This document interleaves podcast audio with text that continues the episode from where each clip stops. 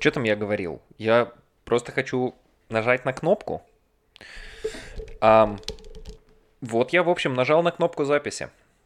На прошлой неделе мы с Камчаткой не записались, потому что в день, когда мы должны были записаться, я пришел домой, а меня ждал луковый суп в хлебе.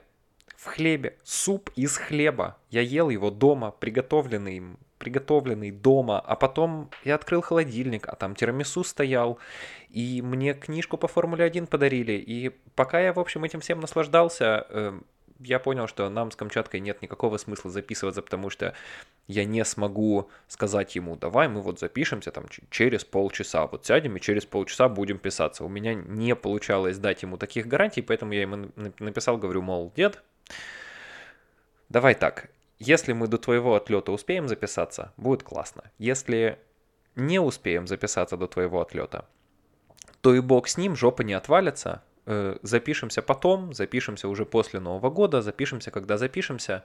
В общем-то, все будет в порядке. Жопа будет на месте. Guess what? Жопа не на месте. На прошлой неделе мы не записались. Um, у меня все это время было ощущение, как будто бы что-то не хватает, чего-то нет, что-то как-то не на месте, что, чего, как, как будто я витамины выпить забыл. Или, ну да, я дед уже, мне можно. Э, дед забыл выпить таблетки. Вот у меня буквально такое было ощущение. Поэтому я понял, что, значит, хорошо, нужен новый челлендж, нужно, нужен новый вызов какой-то. Сороковой выпуск прямо сейчас пишется мною одним в одно ебало. Во-первых, потому что, как я и сказал, очень хочется. Просто нравится сидеть у микрофона и чувствовать себя в своей радиорубке. Пусть она теперь и побольше стала по сравнению с первоначальной. Эм, а во-вторых, я в этом году сделал хрен знает сколько выпусков разных подкастов. И чему я научился, так это а. Постоянству какому-никакому. Б. Я знаю, что я могу за 6 часов взять и с нуля сделать часовой выпуск какого-нибудь подкаста, которого раньше никогда не было, а вот он теперь есть, его в подкастоприемнике по RSS Ке можно найти. Раньше я собой очень гордился, что я могу запустить подкаст за 6 часов. Сейчас я понимаю, что это вообще не так, эм, если делать его своими силами. Если пользоваться какими-нибудь платформами, то да, но опять же не об этом.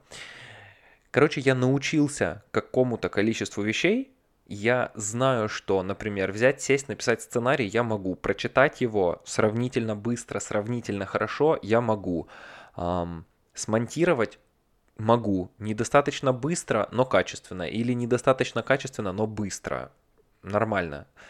А вот просто сесть перед микрофоном, не имея перед собой сценария, не имея перед собой написанного текста, не имея перед собою даже буллет-поинтов каких-то, по которым я буду говорить. Вот такого я еще не делал. И мысль о том, что мне можно было бы записать выпуск одному, просто сидя перед микрофоном и говоря со стеной, она меня немножко напугала. Я подумал, блин, эм, херня же может получиться какая-нибудь. Наверное, это будет как-нибудь эм, очень кринжово, очень странно. Наверное, я потом буду переслушивать и думать, а, что я делаю здесь вообще? Короче, это ровно то, что надо делать.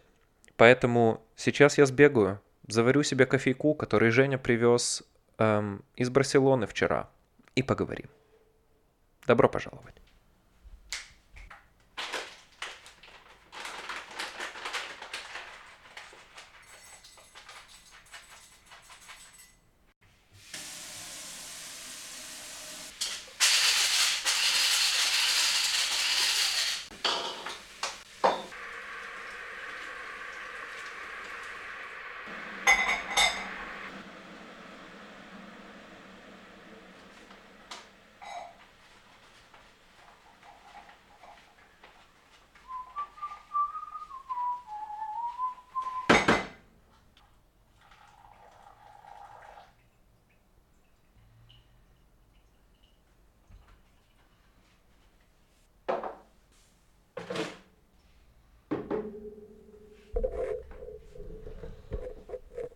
15 грамм кофе, мелешь его не слишком крупно, но и не слишком мелко. Не нужна труха, не, нужна, не нужен прям порошок. Но не, не надо, чтобы было, было видно отдельные такие прям вот большие кусочки зерен. Они не, не, не надо, чтобы прям можно было из, из нескольких кусочков, э, кусочков, которые ты там видишь, типа одно, одно зерно собрать. Вот не надо так. Вот что-то что посередине, что-то среднее. Пока мелешь зерна, закипаешь, кипятишь воду, то ли на 90 градусов, то ли на 95, то ли на 92, то ли на 89. Попробуй, блядь, разберись вообще. Главное, чтобы не кипяток, потому что обожжешь зерна и, и, и получится прям невкусно. Пока кипятится вода, ты нагреваешь кружку посредством того, что ты ставишь ее под проточную горячую воду, ну или потом кипятка в нее зальешь, ну не кипятка, а вот этой вот горячей воды в нее зальешь, чтобы кружка была горячая, чтобы кофе не остывал, пока ты его потом будешь заваривать. Вот у тебя закипела вода, вот ты берешь чашу, вот ты ставишь в нее фильтр, вот ты проливаешь немножко воды через фильтр, чтобы его смочить.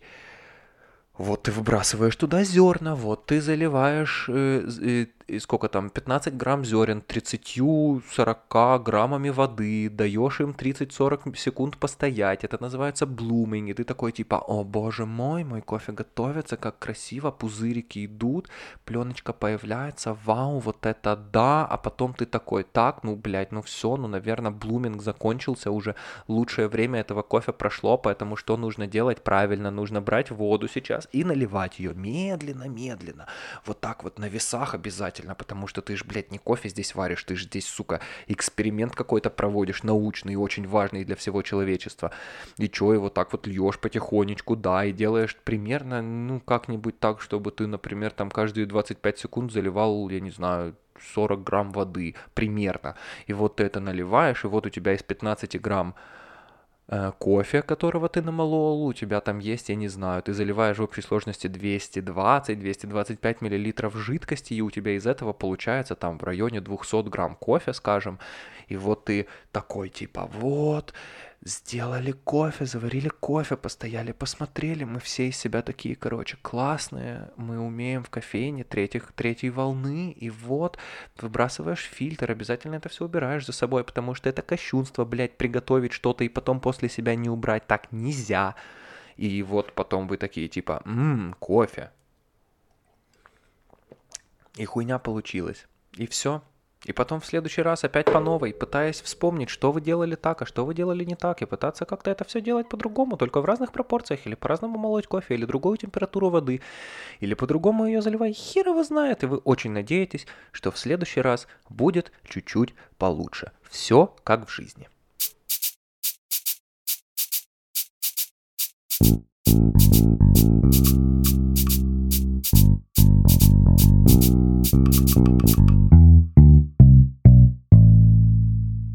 Вообще отсутствие Камчатки здесь вот в этом выпуске сейчас должно было бы, по идее, дать мне возможность ам, поговорить здесь о каких-то вещах, о которых у меня с Камчаткой или не получалось поговорить, или о которых он не хотел бы слушать. Но прикол в том, что быть быть радиодиджеем очень тяжело, особенно когда ты ведешь передачу сам один, потому что это ну, реально какая-то шизофрения немножечко. Ты сидишь перед эм, экраном или просто перед белой стеной, и рядом с тобой микрофон, и ты слышишь сам себя в ушах, и ты не понимаешь, типа, ты совсем уже ёбнулся, ты, со- совсем уже с ума, блядь, сошел, сидишь и разговариваешь сам с собой в пустой комнате, в пустой квартире, и все, что происходит в этот момент, это какая-то картинка в твоей голове, где ты типа такой радиодиджей и, и вот это вот все. И от этого ты начинаешь вещать, ты начинаешь там какую-то тему развивать, ты начинаешь рассказывать, запутываешься, запутываешься сам в своих мыслях. Это происходит от какой-то там ну, неначитанности и неумения эм, эм, последовательно рассказать историю, последовательно разложить мысль, а потом ты начинаешь думать о том, а как, а что я говорю, а что происходит, а это вообще где, а, с, а и попробуйте посидеть и 20 минут просто поговорить э, со стеной. Вообще никакого ответа, никакого фидбэка, ничего. Это очень запутывает, поэтому мне кажется, так, так как Камчатки здесь нет, это будет скорее шанс э, для меня самого потом переслушать этот выпуск и, и, на свежую голову и попытаться понять, насколько я все-таки ёбнутый. Немножечко, наверное, все-таки да. Начну я так или иначе, угадайте, давайте, вот о чем это будет? Будет, будут это списки, будет это Формула 1, эм, будут это другие подкасты, будет это отдельно Merlin Man в мире подкастов, будет это ATP. Что это будет? Давайте, попробуйте угадать. 3, 2, 1. Чемпионом сезона 2021 года в автоперегонах класса Формулы-1 стал Макс Верстаппин. Почему это важно, объясняем на карточках. Короче, серьезно, соберитесь. Собрались вместе в круг, собрались, вот, все, вот, слушаем здесь. Не перек... в, этой, в этом эпизоде, скорее всего, есть главы. Проверьте в ваших подкастоприемниках. Наверняка есть главы, и их можно скипать. Но не надо. Почему? Сейчас объясним. Смотрите, объясним. Видите, Шиз, шиза поехала. Соберитесь, слушайте. Почему это важно вообще? Какая разница? Формула-1. 20 человек по, по кругу ездят, блядь. Ну, машины там.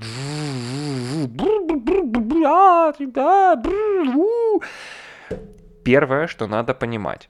Люди любят спорт, и э, если у вас в жизни нет какого-то своего спорта, эм, задумайтесь над тем, чтобы его за- заиметь. Во-первых, это какой-то типа tribe feeling, вы как будто бы, не то чтобы вы являетесь частью чего-то большего, но в мире автоматически появляется больше людей, эм, которые вам менее чужды. А это прикольное чувство. Это делает мир эм, чуть более эм, interconnected, чуть-чуть, это делает мир чуть менее большим. Эм, это, это прикольно, потому что потом оказывается, что эти люди, с, которых, с которыми у вас совпадает там один-два интереса, оказывается, они, короче, тоже классные, и у них тоже какие-то штуки есть, и с ними что-то еще можно обсуждать, а, у них можно помощи попросить, им можно помочь, к ним можно съездить, с ними можно съездить. Короче,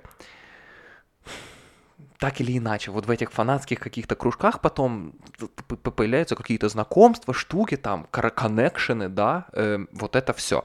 Э, просто с точки зрения э, человека социального, ну, человека как социального существа, иметь э, принадлежность к, к какому-то спорту, это типа очень прикольное ощущение. А, во-вторых, эм, ну ебать, ну там столько драмы, но я не могу поверить в то, что у вас у всех настолько интересные жизни, что у вас происходит настолько много интересного всего, что вы думаете, что, еще немножечко драмы? Да не, не надо, не, у меня и так, ой, да не, ну, ой, и так впечатлений, много переживаний, много есть о чем думать. Не хочу думать о том, как бедный Даня Рикьярдо перегрел резину вчера в последнем э, повороте на прогревочном круге, и из-за этого у него не задался его хот-лэп, и его Ланда опять объехал, вот, бедный Даня Рикьярдо, а Ланда, конечно, молодец, вот так сверхлюди ездят в этих автомобилях, ну, не хочу об этом думать, даже даже знать никак. Не-не-не-не-не-не-не-не-не-не-не-не-не. Я не верю просто в то, что у вас у всех настолько интересная жизнь, что вам такое не надо. Это первое. Или второе. Второе или третье. Формула-1 огромная коммерческая организация. Это огромный бизнес. В то же время это спорт. Очень быстрый, очень эм, многоходовочный, эм, очень-очень он, он очень физический, и он очень интеллектуальный.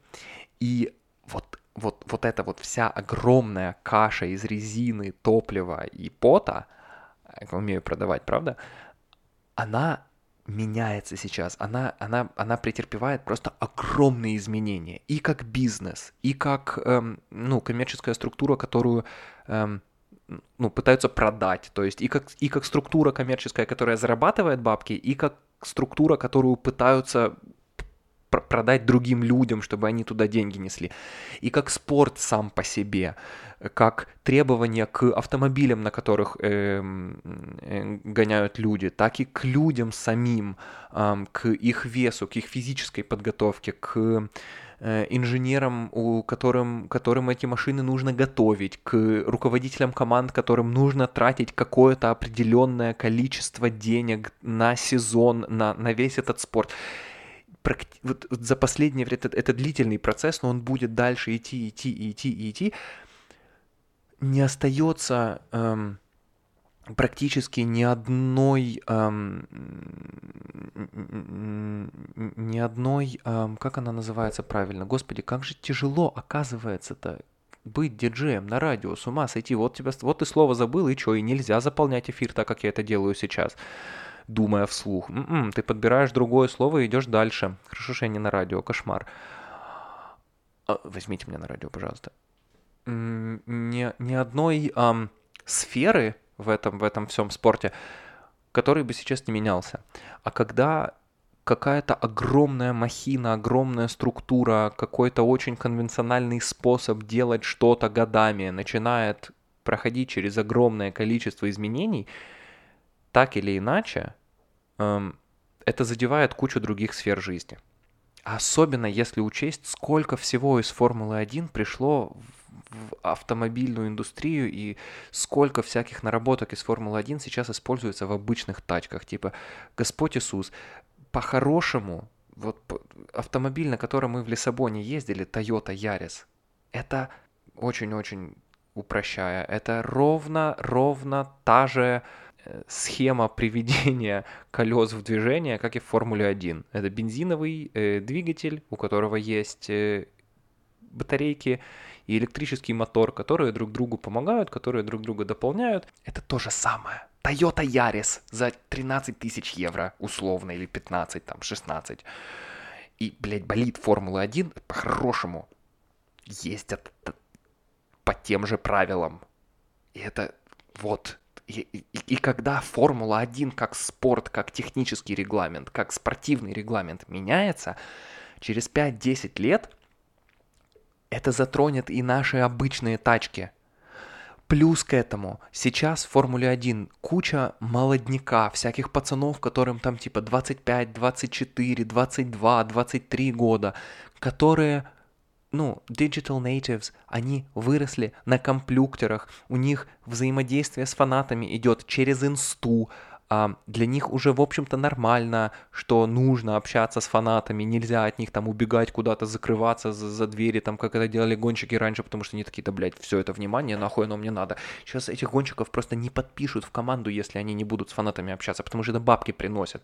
И вот пацаны, у которых на Твиче есть стримы, которые участвуют в эм, этих самых э, в сим-рейсинге, ну то есть в гонках на симуляторах, это все идет потом это все идет потом в мир. Это, и, и вы в своих инстаграмах через какое-то время будете видеть все больше и больше нарезок с гонок. Вы будете видеть какие-то интервью гонщиков, потому что оттуда мемы будут идти. Там кто-то шутки будет смешные шутить. Там кто-то как-нибудь там забавно обосрется. Блуперсы какие-нибудь будут. Что угодно еще. Так или иначе. Формула-1 меняется, Формула-1 дигитализируется, Формула-1 обновляется и омоложается очень сильно. А значит, через какое-то время вы будете слышать о ней все больше и больше, и будете хотеть что-то понять. И не говорите, блядь, потом, что я вас не предупреждал. Поэтому собрались все вместе сейчас, сели вокруг и слушаем. Начинается сезон. Um, в этом сезоне um, фаворитом был Mercedes и Red Bull. Никто не знал, как там что поедет, как там, что, где вообще что происходит, но фаворитами на сезон выходили две команды, Mercedes и Red Bull. Что, в общем-то, уже очень круто, потому что последние 7 лет, э, когда сезон начинался, фаворит был один, и он был э, неоспоримым он был э, недосягаем, и никто его даже как бы тронуть не мог, догнать не мог, ничего с ним не мог сделать. Это был Мерседес. Вот последние 7 лет Мерседес в одну калитку практически, практически без... Э, состязания выигрывал Кубок конструкторов. Давайте по-другому скажу. В Формуле 1 каждый год есть, разыгрывается два кубка. Один Кубок конструкторов и один личный зачет. Э, то есть вот есть чемпион мира Формулы 1 как конструктор, как команда, которая выиграла эм, с другими командами, то есть построила самую классную машину и так э, круто себя сам, самоорганизовала, что эм, смогла в нужные моменты принять правильные решения и выиграть этот сезон и нигде не напортачить. А есть эм,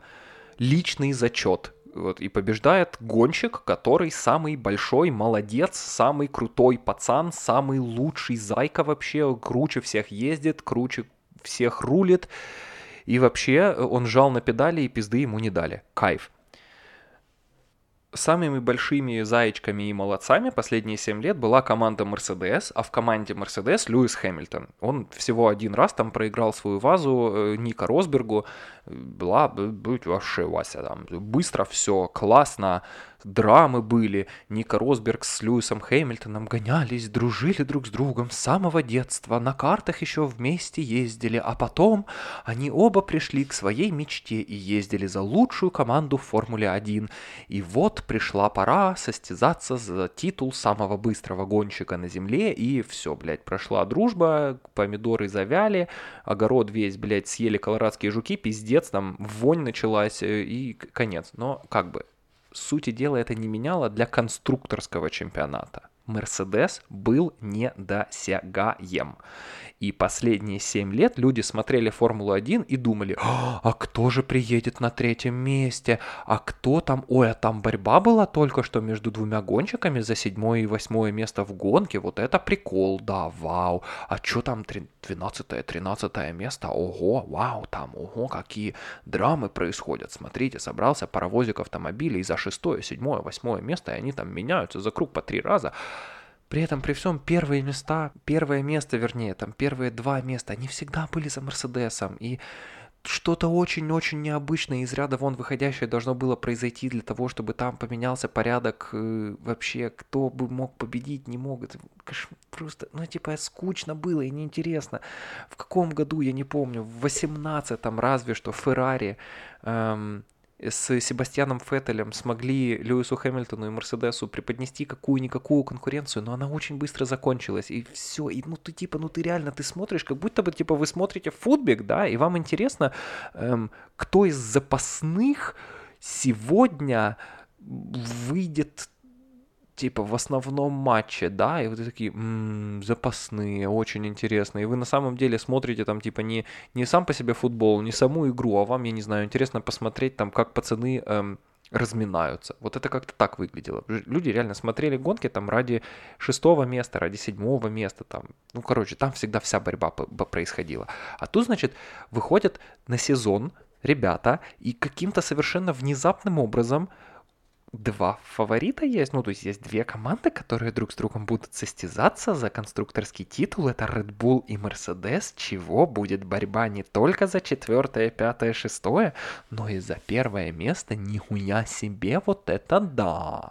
А давайте, а давайте-ка посмотрим. Такого у нас не было уже 7 лет. М-м-м, прикольно.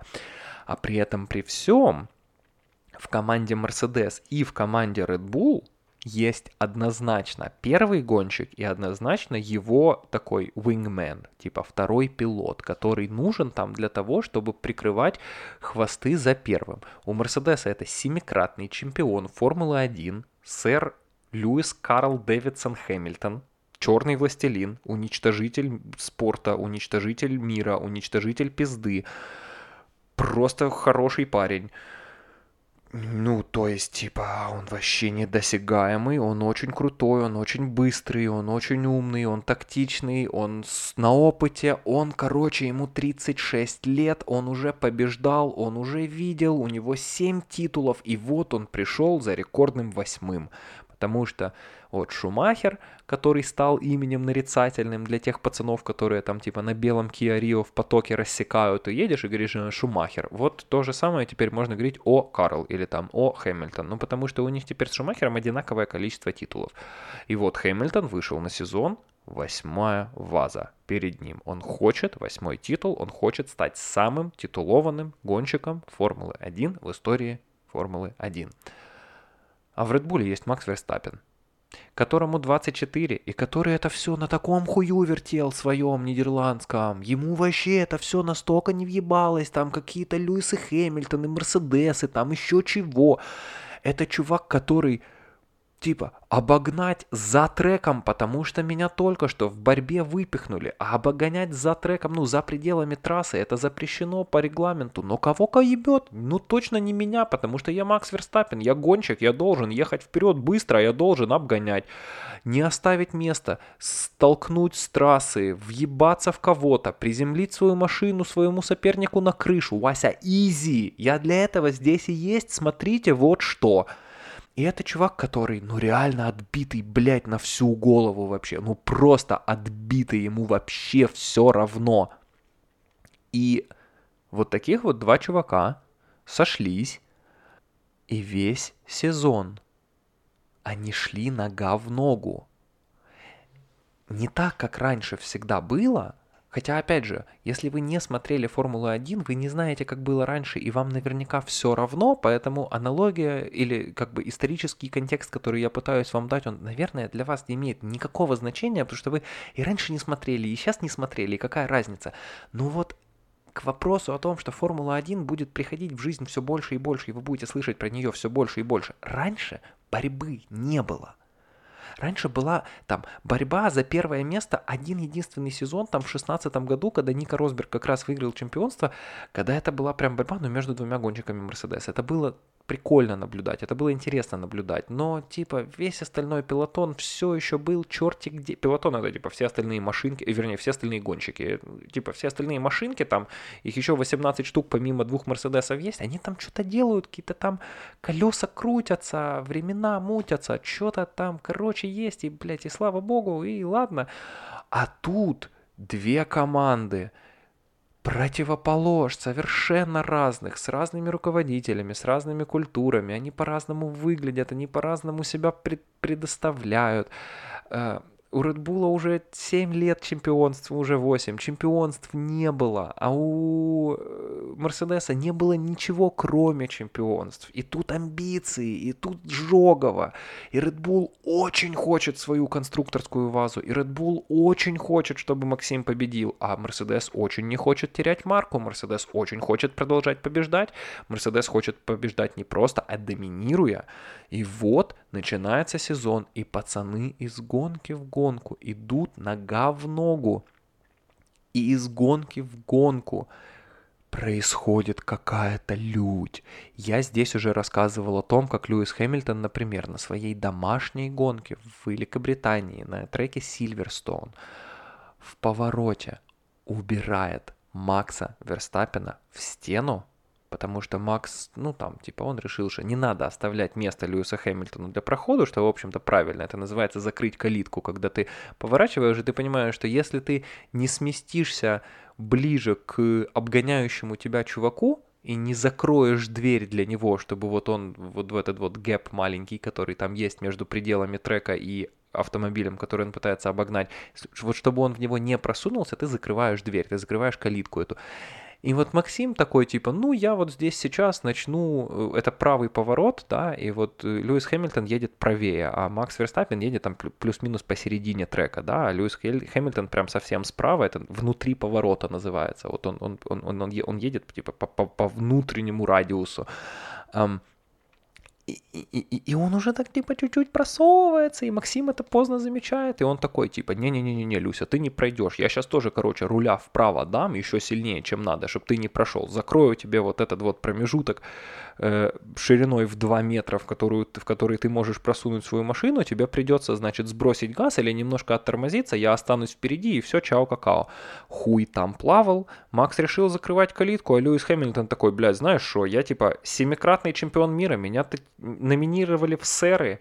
Э, вообще, мне 36, я, типа, э, за Мерседес езжу, и я у себя дома. Брат, типа, у себя дома будешь калитку закрывать, блядь, не на моей территории, братан. Ты сейчас едешь первым, да, базара ноль, но я второй, и я у тебя на хвосте, Вася типа, иди въебуйся в свой двор. Чисто вообще нет. Ну, типа, никаких калиток здесь не будет, ни закрытых, ни открытых.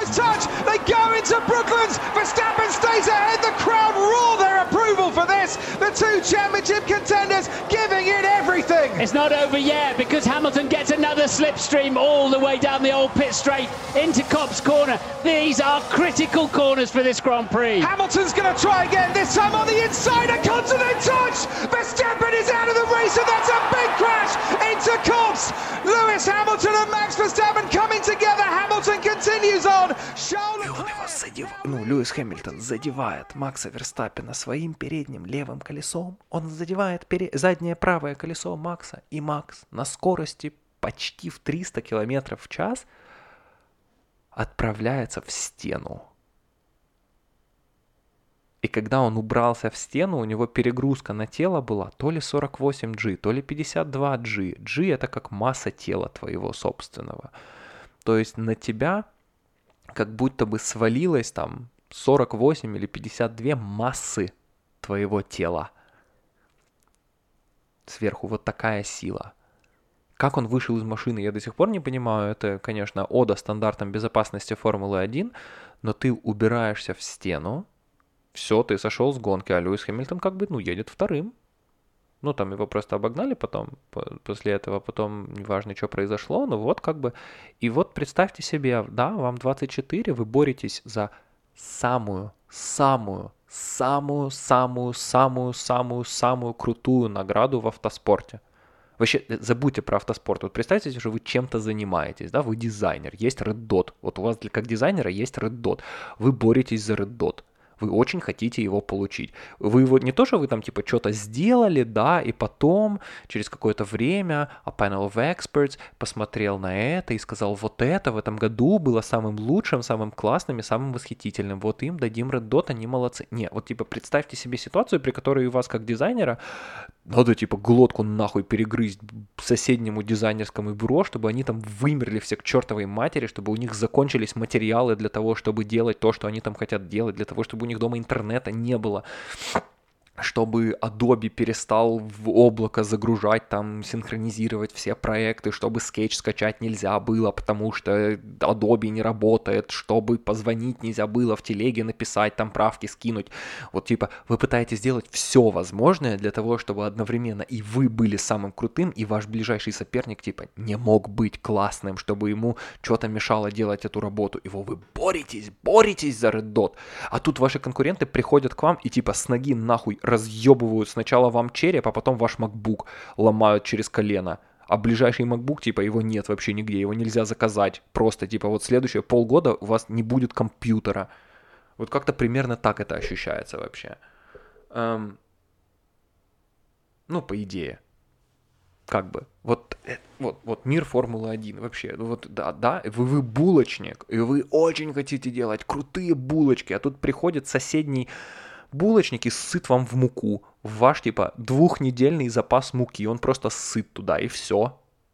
Как себя в этот момент ощущать? Как после этого? Понятно, что вы будете злыми, понятно, что вы будете заряженными.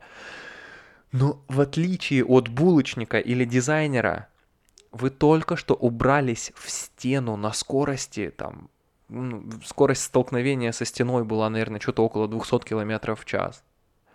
Это это, вот эта ваша борьба, она происходит на огромных скоростях. Эта борьба происходит на огромных нервах, на огромном адреналине.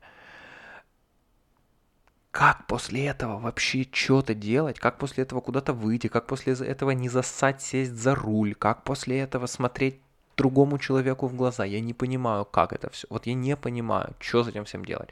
А Макс Верстаппен, как абсолютно отбитый, флегматичный нидерландец. Он на это все посмотрел и такой, ну, блядь. Два дня мне, значит, нельзя смотреть в комплюхтер, потому что врачи сказали, что со мной вроде ничего не происходит, но надо дать мозгу немножко отдохнуть и прийти в себя. Мне не надо, чтобы у меня картинки перед глазами менялись быстро.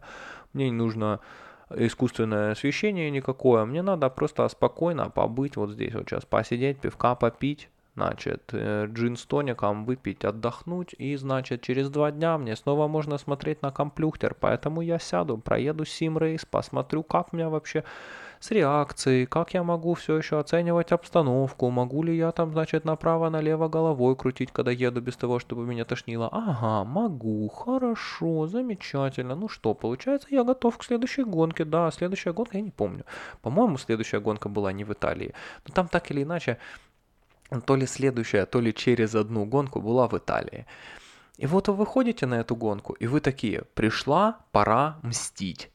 Пришла пора рвать жопы своим соперникам, потому что я здесь хочу конструкторский, э, конструкторский, я здесь хочу личный зачет победить, в личном зачете победить, я хочу взять вазу, я здесь самый крутой гонщик. А вы при этом при всем, вы еще и уверены в том, что вы самый крутой, типа вы реально знаете, что вот типа в одной и той же технике со всеми остальными гонщиками вы их разъебете. Вот вы прям уверены в этом свято. И вот вы выходите, и вот вы едете на пидстоп, и ваша команда... А пидстоп это когда 4 колесика надо поменять, и обычно Red Bull это делает типа за, за 2 и 1 секунды. Очень-очень быстро. У Red Bull лучшие механики в спорте. И вот вы едете на пидстоп менять свои колесики, и лучшая команда в пидстопах Формулы-1, вот типа у вас лучшие механики, у вас самые классные пацаны, они быстрее всех делают свою работу качественно, вообще все четыре гайки закручивают, откручивают, меняют, перекручивают, все как надо вообще, все. У них пистолеты гидравлические, а самые мощные, которые только в спорте есть. И самые быстрые правые и левые руки у них там во всем падоке, на диком падоке все, короче, у них на мази, и они вас подводят, и у вас пидстоп длится что-то типа 4 секунды или 5 секунд, а в Формуле 1, типа, пацаны иногда борются за тысячные секунды, ну реально за тысячные, а здесь, ну типа вы две с половиной секунды потеряли на пидстопе, ну все, гонка окончена. Типа все, Лю, Льюису Хэмилтону надо сейчас заехать на пидстоп, быстренько провести пидстоп, и все будет в порядке. Льюис Хэмилтон едет на пидстоп, сравнительно быстренько проводит пидстоп, и как бы он выезжает впереди. Ну вот вы едете по прямой, и видите жопу Льюиса Хэмилтона перед собой, он ваш главный соперник.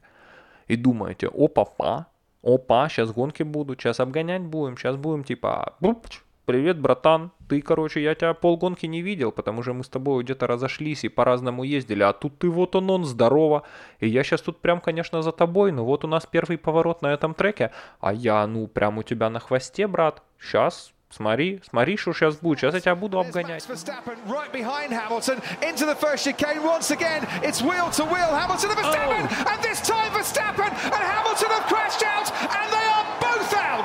As Hamilton came from his pit stop, rejoined the racetrack. Lando Norris was ahead, and in their desperation to stay ahead and to get ahead, the two championship protagonists have taken each other out of the Italian Grand Prix. Макс суется в поворот. А Льюис Хэмилтон смотрит и такой, ты знаешь что, малой, слышишь, тут калитки нет. Ты пытаешься вообще лезть куда-то, но здесь даже нет, блядь, входа. Здесь нет двери, в которую ты можешь постучать. Это не такой поворот, тут узко, здесь мало места. Что, куда ты ли, Макс такой, что ты говоришь, извини, не слышу тебя, блядь, у меня дрель нахуй в руке, я сейчас стену сверлить буду, дрелить, блядь, разъебывать ее, чтобы здесь пройти, брат, и отойди, или громче говори, пожалуйста. Короче, Макс лезет туда, куда не надо лезть, но при этом в этом повороте поребрики очень высокие, очень. И Макс на большой скорости подлетает на этом поребрике и приземляется сверху на автомобиль Хэмилтона. И вот вы, короче, пришли мстить и реально отомстили прям. То есть, да, вас убрали в стену, но вот прошло чуть-чуть времени, и вот вы такие, знаешь что, блядь, приземлюсь-ка я нахуй тебе на крышу. Вот так вот сделаю, вот так, вот нормально будет, вот все. Чтоб ты просто знал, кто здесь главный доминатор. Теперь вы Льюис Хэмилтон, что вам делать после этого? Чу, куда? Как? Вам, блядь, ваш соперник только что тачку на голову нахуй приземлил. Ну типа, если он выиграет чемпионство, вы понимаете же, он может просто взять эту фотографию, подписать ее и прислать вам на Рождество. И что вы будете делать? Кор... Это... Это такие mind games. Это так стрёмно, потому что люди все еще погибают в Формуле 1. И пацаны, когда садятся на гонку, это все еще не... Um, it's not a given, что они вернутся с гонки живыми. Стандарты безопасности в Формуле 1 высочайшие, они огромнейшие, но люди там все еще гибнут. И это Формула 1 как спорт, это очень, очень быстрые шахматы, где тебе как гонщику нужно на скорости в 300 км в час очень быстро, очень точно оценивать ситуацию. Тебе нужно понимать, где для твоей машины есть место на дороге, где на дороге есть сцепление. То есть где ты можешь знать, что ты сейчас повернешь и стопроцентно выйдешь из, из поворота, потому что у тебя у колес есть сцепление с дорогой, а там, ну, буквально сантиметр вправо, сантиметр влево, и вас может развернуть просто потому что, ну, там сцепления нет, а вы в повороте едете 220 км в час. на такой скорости чуть-чуть немножечко колесо провернулось, все, до свидос. При этом, при всем, вы валите, но у вас резина не бесконечная, у вас мотора всего 3 штуки на 20 с чем-то гонок, его нужно беречь. Нельзя валить э, на полную все 20 гонок, все, там, скажем, 50 кругов гонки. Нельзя, вы угробите мотор. А когда вы за сезон поменяете три мотора, вам, мож, вам, нужно, ну, вам нужно будет поставить новый, но это наказывается штрафом в потерю позиции.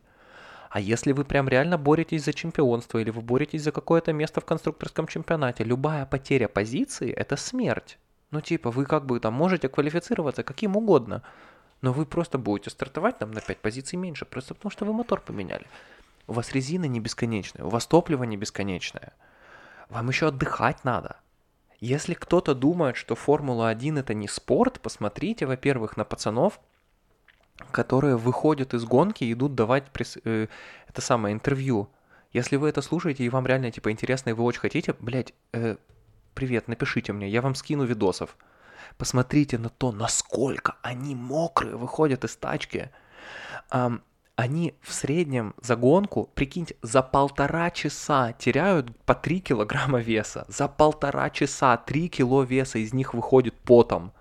Вот как это не спортом назвать? Вот как это назвать не спортивным состязанием? Чуваки теряют вес, чуваки потеют как суки. Да, они сидят на месте, и да, они крутят руль, и да, они двумя ногами нажимают на педали. Но вот так это тоже можно делать. Не так, как вы на своей Бэхе, не так, как вы на своем Сивике, не так, как вы на своем Мини-Купере. М-м. Это можно делать намного быстрее. И из-за этого силы, которые действуют на ваше тело, заставляют ваше тело так сильно напрягаться все время, что из вас выходит по 3 килограмма, ну, по 3 литра пота за эм, полтора часа. А бывало такое, что люди теряли и по 4,5, и по 5. Прикиньте, Типа 5 кило веса за полтора часа потерять. Вот. И так проходил этот сезон очень потно. Очень потно со всех сторон. Потно со стороны Red Bull, потно со стороны Мерседеса. И в итоге на последнюю гонку сезона они вышли с равным количеством очков. То есть они, весь этот сезон до этого был, в общем-то, ну, непонятно зачем, он просто был. Пацаны вышли, как будто бы ничего и не было. Между ними ничего не было, вплоть до десятой. Абсолютно одинаковое количество очков. И чемпионат решился на последнем круге последней гонки. Льюис Хэмилтон лидировал всю гонку. Льюис Хэмилтон эм, был совершенно недосягаем. Но так получилось, что на последних четырех кругах, э, кругах все машинки вместе собрались Льюис Хэмилтон полностью потерял свое преимущество в воде, не помню сколько там, 17 секунд, 16 секунд он ехал перед Максимом. Очень-очень-очень далеко, короче. Он это преимущество утратил. Максим его нагнал и потом на последнем круге обогнал. И стал в 24 года чемпионом Формулы-1 абсолютно заслуженно, вырвав эту победу, вырвав свой роддот, вырвав свое звание самого классного булочника буквально в последние полторы минуты сезона. We're going to have one lap of racing to decide the championship in 2021. Hamilton has the advantage. Verstappen has the faster, fresher tyres. And we have got 3.2 miles of racing action all the way to the checkered flag as the crowd roar the drivers on to the final lap of this race. And Verstappen sets after Hamilton. Is it going to be a first world championship for Verstappen? Is it going to be an eighth world championship for Lewis Hamilton? Where can Verstappen try and get past Hamilton? First overtaking zone is normally down into turn five. Is Verstappen far enough back? He's going to make the lunge down the inside. Hamilton sees him coming. It's a late lunge by Verstappen, who takes the lead of the race. Verstappen now snatches the Championship trophy from Lewis Hamilton, who's trying to fight back. No DRS for two laps, so Lewis Hamilton will not get the rear wing open. He's now got he's going to go down the outside. If Verstappen keeps it tight and neat, but he hasn't, he's gone a little bit wide. This race that started with controversy is ending with controversy. No, Mikey, no, no, Mikey, that was so not right. Here comes Lewis Hamilton though, down the back straight. He's got a slipstream. He almost touches Verstappen. They almost make contact into turn nine. Verstappen stays ahead of Lewis Hamilton. Of all the drama, of all the controversy, of all the moments in Formula One in 2021, it comes down to this. And at this moment, it looks like it's going to go the way of Max Verstappen. Mercedes not happy. Red Bull will be delighted. They have shared a brilliant championship battle, but the championship can only be won by one, and it's going Dutch in 2021. Max Verstappen, for the first time ever, is champion of the world. Я сидел, я не орал особо, я там не бегал, не прыгал вокруг стола, я не пытался пробить головой потолок. Я просто сидел, у меня был пульс 140. Что это все для вас должно значить? Если вам никогда не было интересно посмотреть на то, как люди себя превозмогают, посмотрите просто на Дани Рикьярда. У вас появится новый любимый клоун, и вы захотите просто смотреть на то, как он бесконечно шутки шутит. Netflix, Formula One, Drive to Survive. Самый главный эм, сериал, который надо смотреть в эти новогодние праздники. Вы его включите и не заметите, как пройдет время. В первом сезоне главная звезда Дани Рикьярдо. Netflix не зря сделал его там самым главным, потому что он самый харизматичный, он самый смешной, у него самая добродушная улыбка, и он прям умеет влюбить и в себя, и в спорт. И когда был эпизод про Монако, там была куча каких-то людей, которые такие, а, it's the most exquisite, it's the most glamorous Grand Prix in a season, all the yachts, all the money, all the champagne, all the girls, all the boys, типа там вот это все, куча очень умных слов, и потом Дани Рикердо такой, it's just a, it's just a lot of cool shit packed in a very tight space. Так и есть. И, во-первых, Formula One is a bunch of cool shit packed in a very tight space. Во-вторых, там есть персонажи, там есть чуваки, которые прям лучшие мемы планеты создают. Просто тем, как они дают интервью, просто тем, как они разговаривают. Formula One Drive to Survive. Один эпизод, буквально даже первые 20 его минут, и все. И напишите мне и скажите спасибо. А пока я скажу спасибо за свой день рождения. Так уж получилось, что в 2018 году я очень-очень хотел попасть в Лиссабон. Я туда попал, влюбился, мне очень там понравилось, и я подумал, что было бы прикольно ездить туда раз в год на пару дней, просто потому что в этом городе какое-то совершенно неадекватное количество мест силы для меня. Мне там очень комфортно, мне там очень нравится. В 2019 году я тоже там был, в 2020 году here we go. Плюс обычно я могу ездить в отпуск э, типа в ноябре, и в прошлом ноябре мне было прям настолько не до Лиссабона, ну и вообще на самом деле, как бы, окей, путешествие планируется там, за месяц до, Октябрь, ноябрь прошлого года это были вообще, было вообще не то время, когда мне хотелось куда-то и хотелось чего-то. Мне особо ничего не хотелось. Um, но я подумал, хорошо, вот он 2021 год, мне исполняется 25, есть одно место в мире, где я хочу встретить свой 25 день рождения. И это Лиссабон, это Португалия, это Лиссабон и мыс Рока.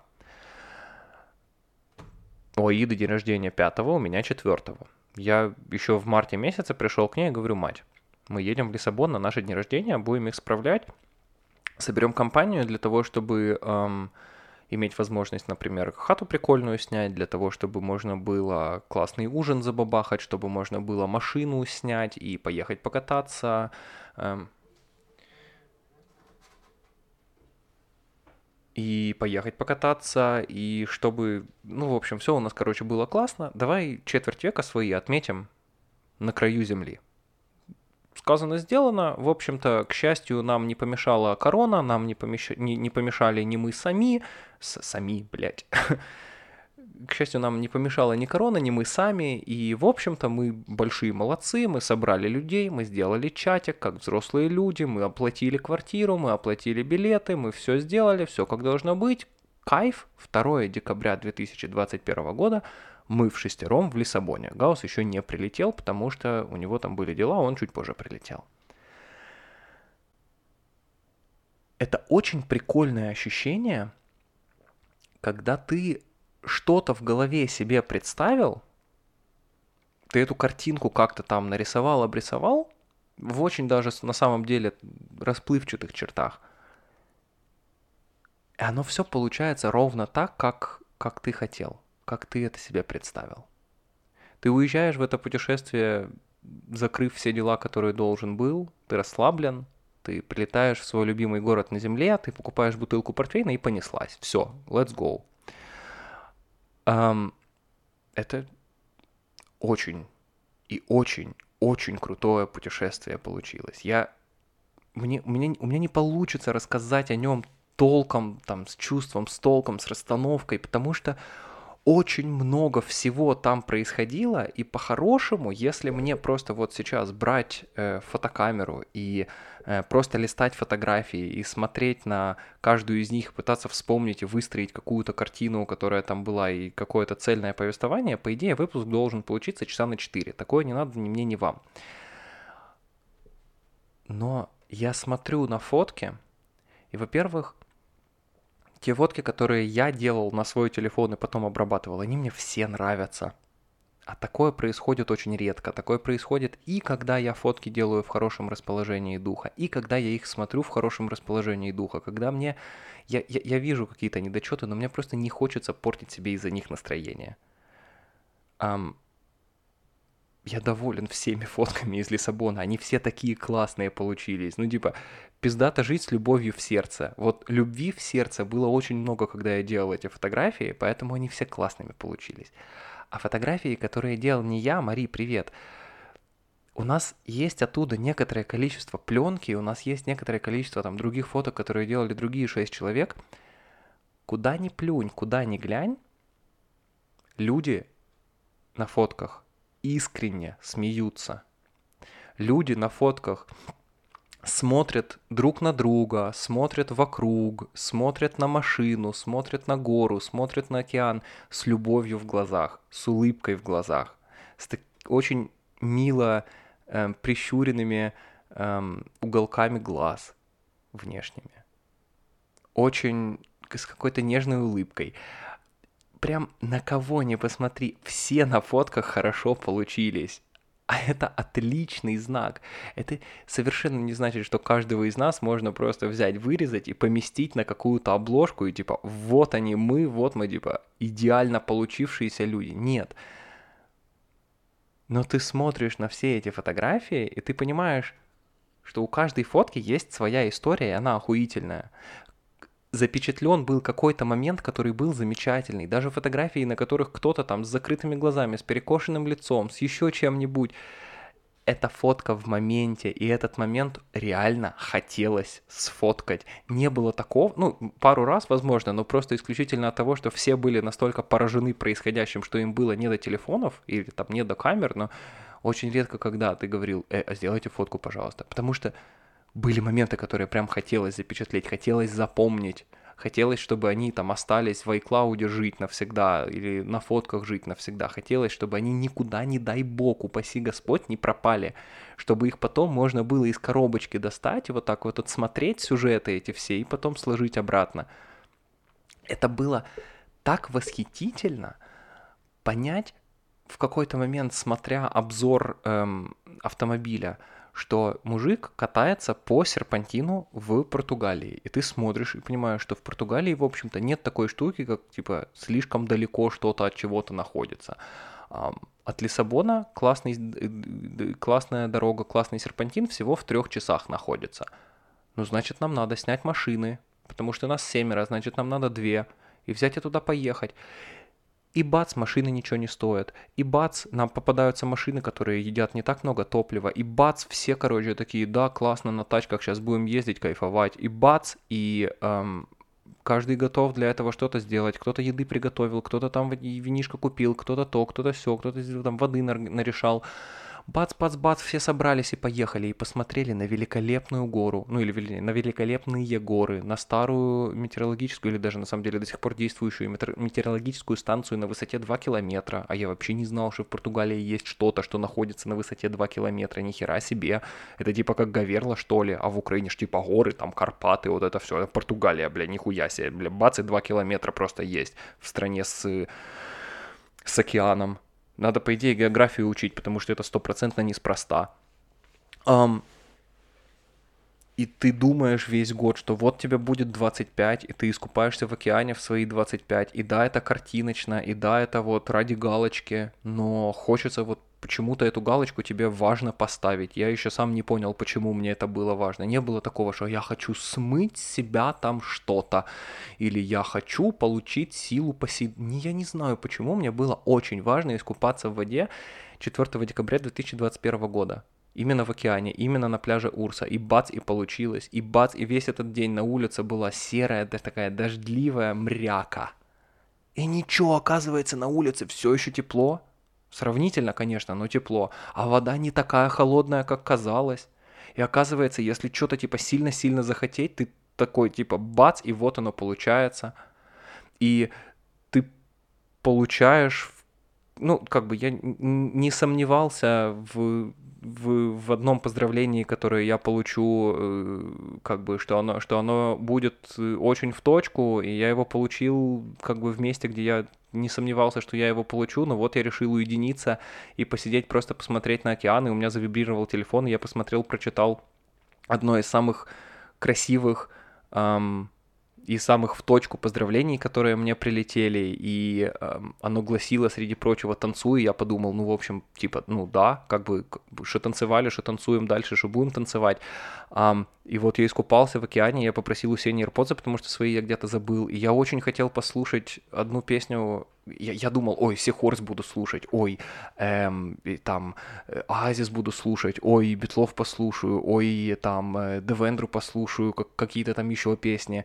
Um, а просто в голове Bombay Bicycle Club, и все, и ничего не могу с этим сделать. Еще я, там была песня, которую очень хотел послушать, э, You Already Know она называется, но э, на пляже там нет интернета, она у меня не была, ну, не была скачана, эта песня. Я типа немножко расстроился, а потом такой, а у меня все равно есть альбом Bombay Bicycle Club, и там все равно есть пара песен, которые я очень люблю и очень хочу слушать.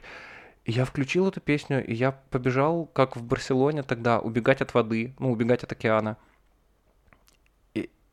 И, и пока убегал, пританцовывал, и вальсировал, и сальсировал, и что угодно еще делал, в общем-то, жопой двигал, ногами двигал. Эм, и, и, и, и так я себя хорошо чувствовал, я так спокойно себя чувствовал, я так свободно себя чувствовал. А помимо этого, вот это вот внутреннее ощущение мира и спокойствия, и вот эта вся внутренняя любовь, которая во мне была ко всему, что меня окружает, она еще и бесконечно подпитывалась всем снаружи. Типа, кто из вас слушает этот подкаст, вы наверняка записали голосовуху для, эм, для бонуса. А если нет, ну, ничего страшного, все равно спасибо, э, что слушаете, как минимум. Значит, я вообще не знаю, что вы слушаете, это вообще прикол. Мне кажется, нас здесь трое. Два часа, два часа облизывания мне яиц, два часа два часа просто, Даня, ты такой классный, и сякой классный, и здесь история про тебя, и тут история про тебя. И я помню, как в неделю перед отлетом в Португалию мне так не хотелось монтировать выпуск. Мне прям вот, мне, мне, мне обычно не то, чтобы я супер excited садиться монтировать, а тут мне прям вообще не хотелось. Ну прям совсем вообще никак. не хотел вообще, но надо. И я написал об этом Камчатке, и Камчатка такой, не, ну давай, типа, если совсем-совсем не в моготу, и ты совсем-совсем не успеешь, давай я смонтирую. Я такой, блин, совсем не в моготу, совсем не хочу, но хер с ним, типа, надо, делай, у тебя там универ, у тебя там какие-то штуки, делай. А тут оказывается, что этот говносос всю неделю до этого сидел и монтировал два часа спешл выпуска, где пацаны, как будто бы, в смысле, как будто бы, как где пацаны сидят в Мазде и едут в Португалию, и по пути они собирают голосовухи от людей, и там еще музыка играет под дальнобойщиков, из дальнобойщиков. И тут меня поздравляет Ткачева, и тут меня поздравляет мама, и тут мне Лена какую-то историю рассказывает, и тут э, Констанция рассказывает историю о том, как я весь Бад Изенбург подсадил на 747 Боинг, который называется Queen of the Sky. Чё-то я, я, ну я так охуел. Я так, это, ну это, это очень круто, это очень приятно, но это как-то, ну не знаю, ну, ну находись я в прошлом году своей жизни, я бы по этому поводу очень сильно расплакался, а потом очень сильно бы расстроился, потому что мне бы казалось, что ну нельзя так, ну нельзя столько любви, нельзя столько добра, нельзя столько тепла, это невозможно, это не вынести никак, не пропустить через себя, ничего с этим не сделать, ну как так можно, ну откуда это все брать вообще, ну как это возвращать обратно потом, непонятно. А тут, оказывается, можно сказать за это спасибо просто, и все. И вот, а чё, а чё еще? Вообще, а чё еще говорить? Ну просто, ну спасибо, Камчатка, спасибо за то, что ты это смонтировал. Я понимаю, что ты был задействован в огромном количестве вещей, но я настолько чувствую эту боль монтажа двух часов, кучи людей, которые, скорее всего, от них голосовухи все прилетают и прилетают и прилетают, и тебе их надо куда-то засовывать и что-то с ними делать, а потом еще у, у Дениса запись слетела. И... Спасибо тебе, дед, спасибо.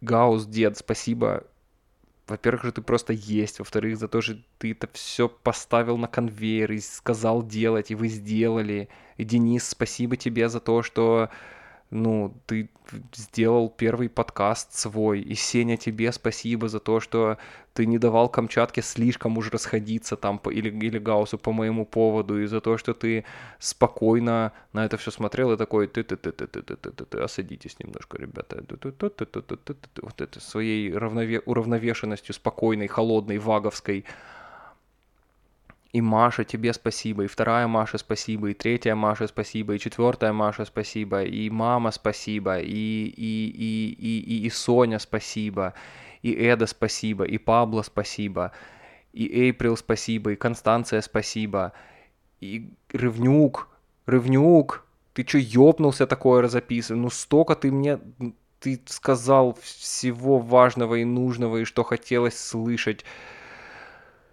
Um, и это, я, я это все слушал, находясь на краю континента, и я ехал в свой день рождения в машине, и я...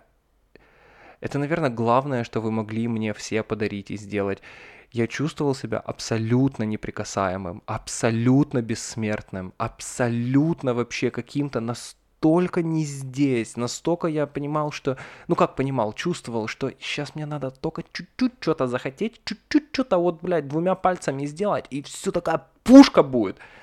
Потому что посмотрите, сколько вокруг крутых людей, которые тоже что-то делают, которые тоже почему-то как-то там со мной общаются, движуют, там добиваются, придумывают. Аж с ума сойти. И им почему-то захотелось сделать два часа вот такого. А помимо этого я от мамы получил AirPods, а от ребят я получил перчатки кожаные для того, чтобы водить машину.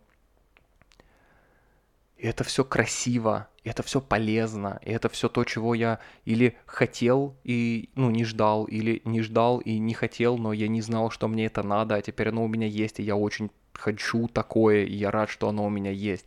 В общем, и с подарками все подгадали, и сам по себе отпуск получился совершенно легендарным, потому что мы смотрим на фотографии, мы уже прошло три недели, и мы до сих две с половиной, мы все еще рассказываем оттуда истории друзьям, и мы все еще перевариваем, и мы все еще вспоминаем, и мы все еще думаем об этом, и я стопроцентно знаю, что пройдет типа 10 лет, 15 лет, и я точно буду помнить, как прошел мой 25-й. У меня все дни рождения до этого были весьма классными. И, ну, этот не должен был быть хуже, но он получился прям легендарным. Это прям дерьмо, которое я буду вспоминать, и это то, что я не, не, не, не во всех деталях смогу рассказать Максу или детям, и, или детям, и, или это, это прям вау. Это очень, очень классный майлстоун.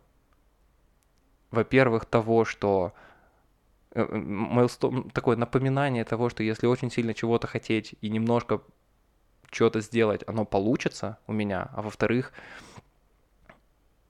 ну, не бояться прям, прям, прям мечтать не бояться. Это очень прикольно. Эм, ты читаешь об этом, ты смотришь об этом, ты слушаешь об этом, а здесь ты не побоялся немножко помечтать о том, что у тебя будет очень крутой врыв в четверть века, а получилось еще лучше, чем ты ожидал, а ты ну, просто окружил себя нужными для этого людьми. Ну, как нужными? Они, ну, не то, что ты рассчитывал это как-то по формуле, просто так получилось. Ты приехал туда со своим окружением, а оно практически все, ну, прям как пазлы встало туда, и каждый был занят чем-то, и каждый привносил к этому какой-то что-то свое, и, и, и, и, и, и из вот этого маленьких, из этих маленьких кусочков собиралось одно красивое, классное целое – это огромный урок для меня, это огромная честь для меня, и эм, это огромный опыт для меня. Я опять посмотрел на свои любимые места, я посидел на своем месте силы, я покачался на своей любимой качельке рядом с мостом, я поел паштеуши, я погулял по Лиссабону, я поводил машину и не разбился, я увидел то, чего хотел, я искупался в океане. Um, ну, я получил все, чего хотел, и даже больше. И всем вам за это большое спасибо. Камчатка, тебе огромное спасибо за то, что ты это смонтировал. Ну, в смысле, подкаст этот, который я скачал себе и оставлю себе навсегда. Это, конечно, лють. Мне понравилось, как мое же собственное оружие использовали против меня, и мне понравилось. Um, вам, кто поздравлял, спасибо, что поздравляли, а тем, кто слушал, спасибо, что слушали. Услышимся, надеюсь, на этой же неделе. Пока. Thank